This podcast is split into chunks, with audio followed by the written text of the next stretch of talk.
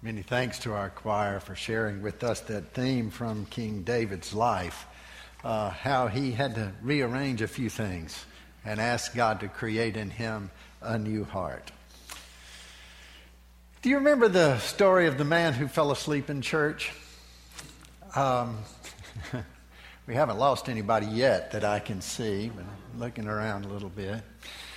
There was this gentleman, he was well known for falling asleep in church, particularly on Sunday nights. They were still having Sunday night services at this church where he went. And on this particular Sunday night, he'd already fallen asleep. They'd lost him pretty early on, and the preacher had gotten into his sermon. And the power went off. Now, I don't know if you've been in a sanctuary before like this one where all the lights are off. I mean, there's nothing, no exit signs, anything. But let me tell you, I've been in here before. It's dark. In fact, you just can't see a glimmer of light anywhere when the power goes out. But the preacher, knowing that as people if they tried to, get out of the building in a hurry or something like that, somebody would fall, get hurt, run into something, and, they just didn't want something like that to happen. And so he said, look, just kind of stay where you are. I'm sure that the power will come back on in a few minutes. I'll just keep preaching. I'm not preaching from notes tonight, so I can just, continue with my sermon. You guys hang where you are. Well, about halfway through the sermon, the man woke up. And, of course, he had no idea that the power had gone out. All he knew is that he couldn't see a thing. It concerned him. And so he reached over and just to check, and there was his daughter. And then he reached over here, patted his wife on the leg. She was there, no problem there. She patted his hand, and it just was getting all over him. He got more anxious, more tense by the minute, and finally he just couldn't stand it anymore. He stood up and just hollered, I'm blind, my God, I'm blind. Blindness can be a real problem. We know that as Jennifer was asking the children, have you ever thought about being blind, what it must be like, And they were saying, oh, gosh, it'd be terrible. We were talking earlier as she was visiting with them during the Lenten study. They were sharing with me about Helen Keller and Annie Sullivan, things that they had learned about in school. I mean, not having your sight's a terrible thing. Here in John's 9th chapter, we get a story about a man born blind, had never had his sight. And as Jesus is walking along, he comes across this man. Let's hear the story from John's 9th chapter. I'll invite you to stand for this part of the reading. We'll get a little bit more of it later on. But from the first 7 verses of chapter 9, hear the word of God as it comes to us through the scriptures. As he walked along, he saw a man blind from birth. His disciples asked him, Rabbi, who sinned? This man or his parents, that he was born blind? Jesus answered, Neither this man nor his parents sinned. He was born blind so that God's works might be revealed in him. We must work the works of him who sent me while it is day. Night is coming when no one can work.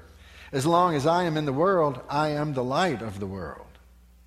When he had said this, he spat on the ground and made mud with the saliva and spread the mud on the man's eyes, saying to him, Go, wash in the pool of Siloam, which means sent. Then he went and washed and came back able to see. This is the word of God for the people of God. Thanks be to God. Be seated. Strange as it seems, curing with spit was not uncommon during Jesus' day. Of course, Jesus was a miracle worker, but there were others that were making mud and trying to do the same sort of thing that Jesus did. It wasn't that uncommon. Of course, in the scripture, in some versions, we get the more formal word for spit, which is spittle. But just for our case, we know what it is. We know how Jesus used it. The pool of Siloam was located on the east side of the old city of Jerusalem, just as the receiving point for the water from Hezekiah's tunnel. Back when the Assyrians conquered the northern kingdom, the folks in Jerusalem were really concerned that the Assyrians were just going to come on down south and invade that city. They wanted to protect themselves and provide water for themselves. So Hezekiah commissioned for this tunnel to be built from the spring of Gihon into the city. They started on both ends and met in the middle within 3 feet of each other, which is not, that's a pretty amazing thing for first century engineers, or earlier than that, Old Testament era engineers coming within that close to each other from a quarter of a mile away. But the water from the spring is brought into the city, and it ends up at the Pool of Siloam, which is where Jesus sends the man to wash.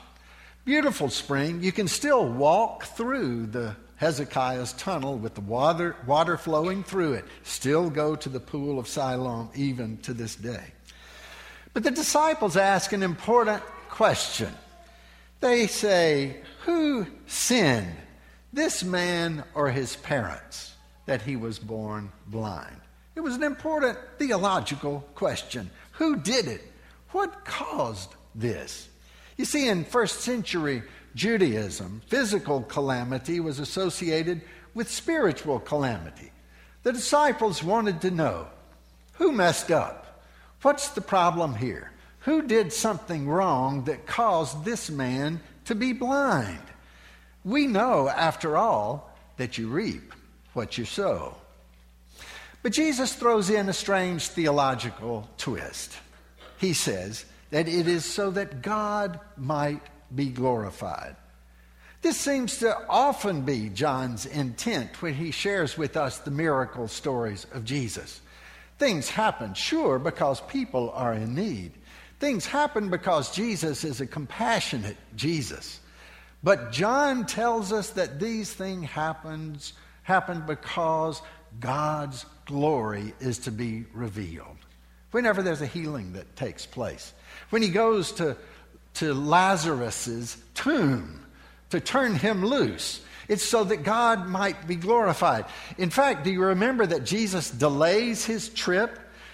When he finds out that Lazarus is sick, he just hangs around for a couple of other days, a couple of other things happen, and then he makes his way to where Lazarus has already died. His sisters greet him on the road and say, if you'd only been here.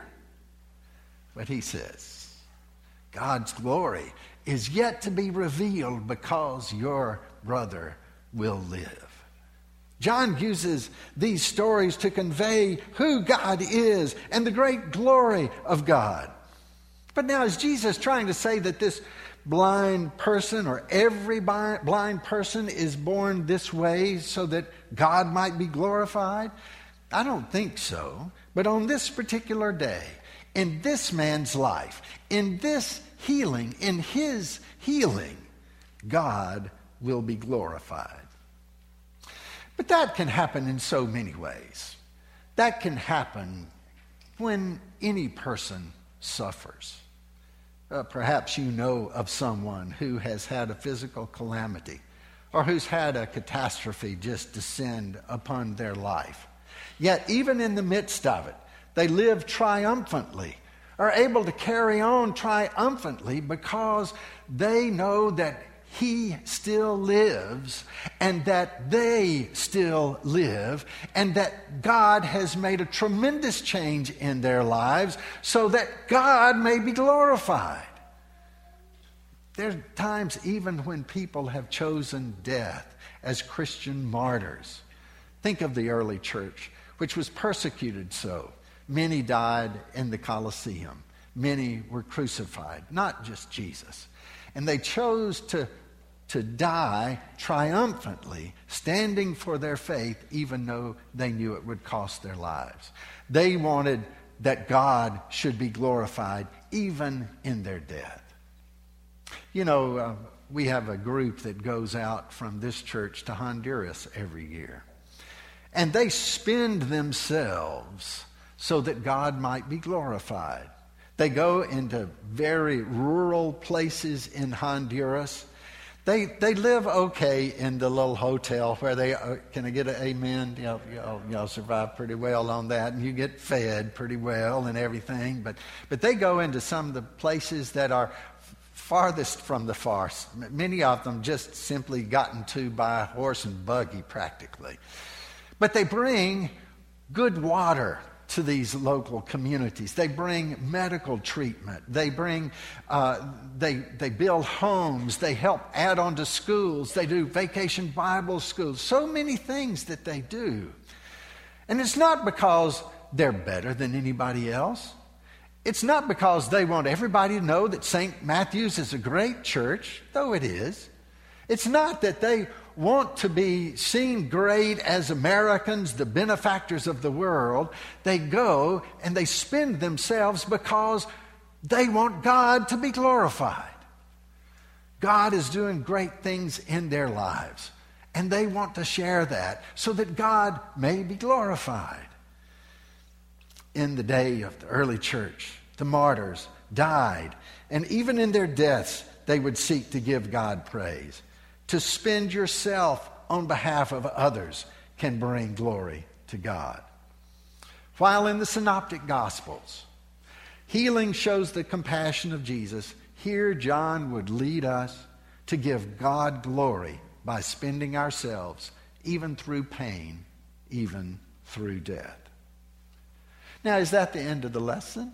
Well, no, it's not, because the story goes on. Now, we haven't read these verses, but I'm just going to kind of give you some more of the story, and then we'll read this other passage to kind of finish up.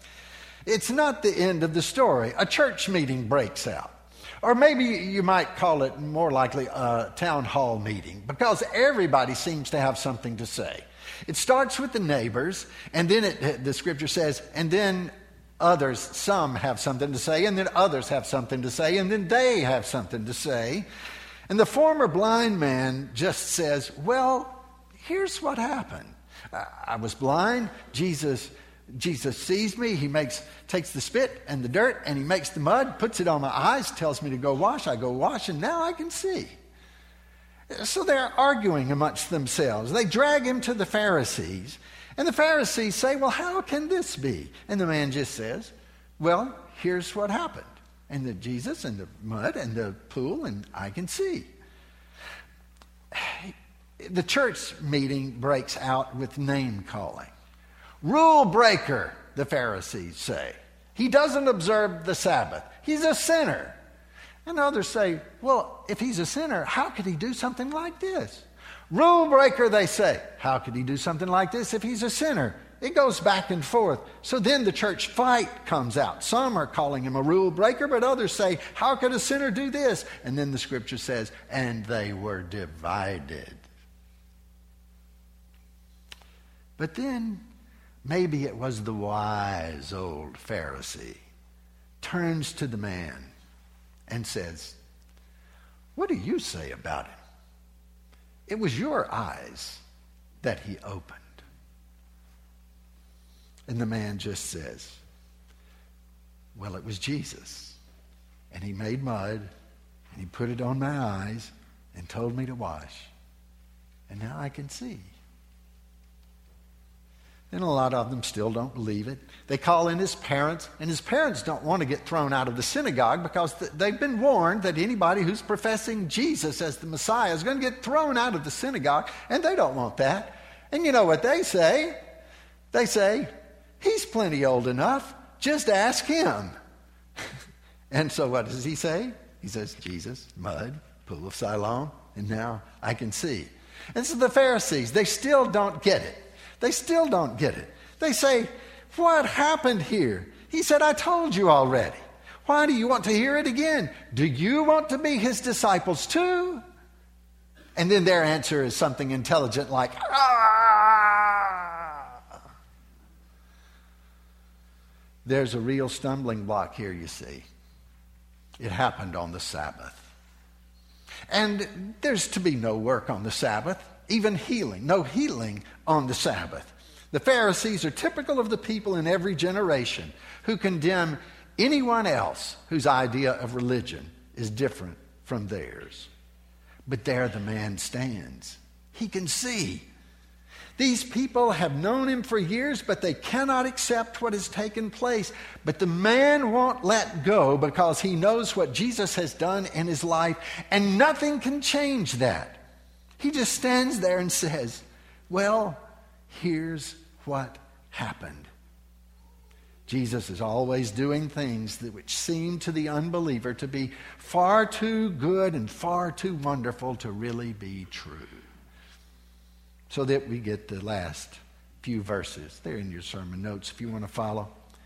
The man answered, here is an astonishing thing. You don't know where he comes from, and yet he opened my eyes. We know that God does not listen to sinners, but he does listen to one who worships him and obeys his will. Never since the world began has it been heard that anyone opened the eyes of a person born blind. If this were not from God, he could do nothing. They answered him, you were born entirely in sins, and are you trying to teach us? And they drove him out from the synagogue. Jesus heard that they had driven him out, and when he found him, he said, do you believe in the Son of Man? He answered, and who is he, sir? Tell me, so that I may believe in him. Jesus said to him, you have seen him, and the one speaking with you is he. He said, Lord, I believe. And he worshiped him.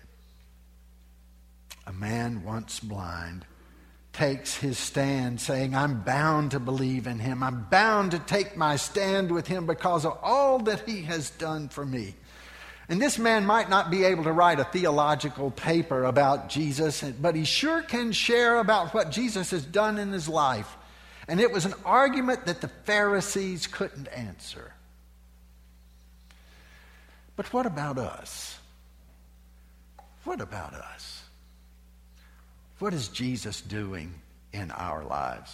So many of us got up this morning and, we got ready for church just like we always do. We went to Sunday school just like we always do. We came in here, we sat down in a pew, the same pew, many of us, just like we always do. And we expect to get just about the same that we always got. And we really didn't expect God to show up a whole lot. But friends, when you woke up this morning and you put your feet to the floor, give God the glory because you got a whole new day to start with. When you went outside and you felt the sun on your face because it was a bright sunny day, and you saw that the sun had come up all over again, give God glory because you've gotten another chance. So many times we fail to see just the little things.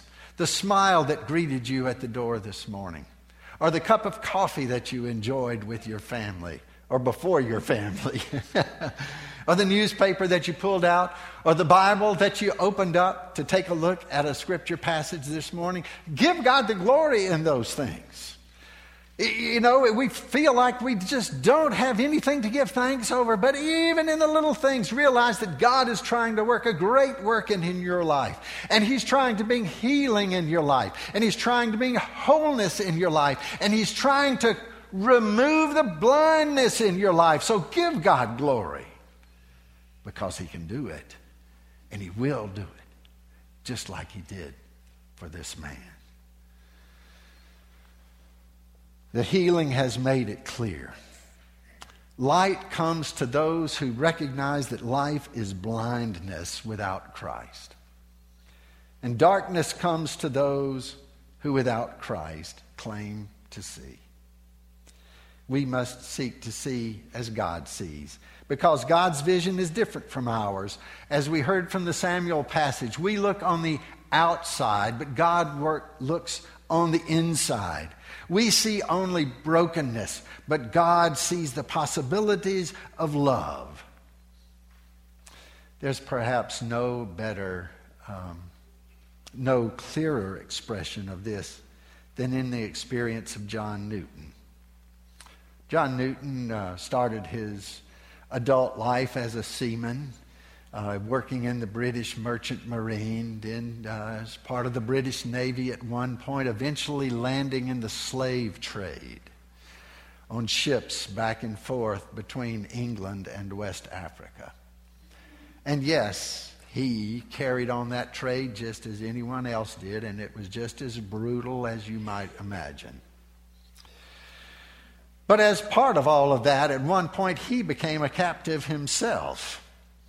And he became ill, and in the midst of that he was convicted and experienced a conversion-type experience, but he said it really didn't mature and come to full fruition until a number of years later when he decided that the slave trade was wrong and he needed to put it aside, and he wrote a paper about that, but he also wrote a hymn.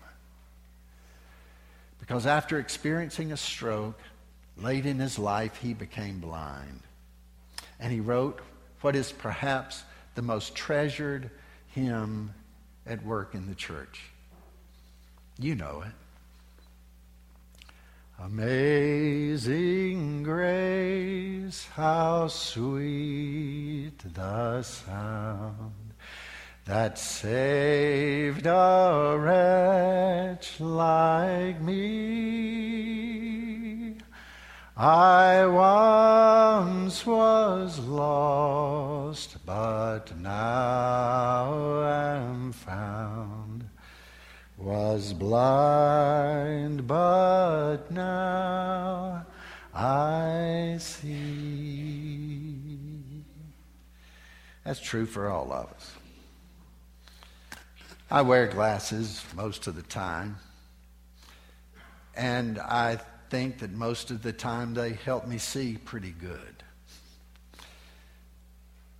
But sometimes I'm fooling myself, because even when my eyes see clearly, I realize that I can be just as blind as anybody else.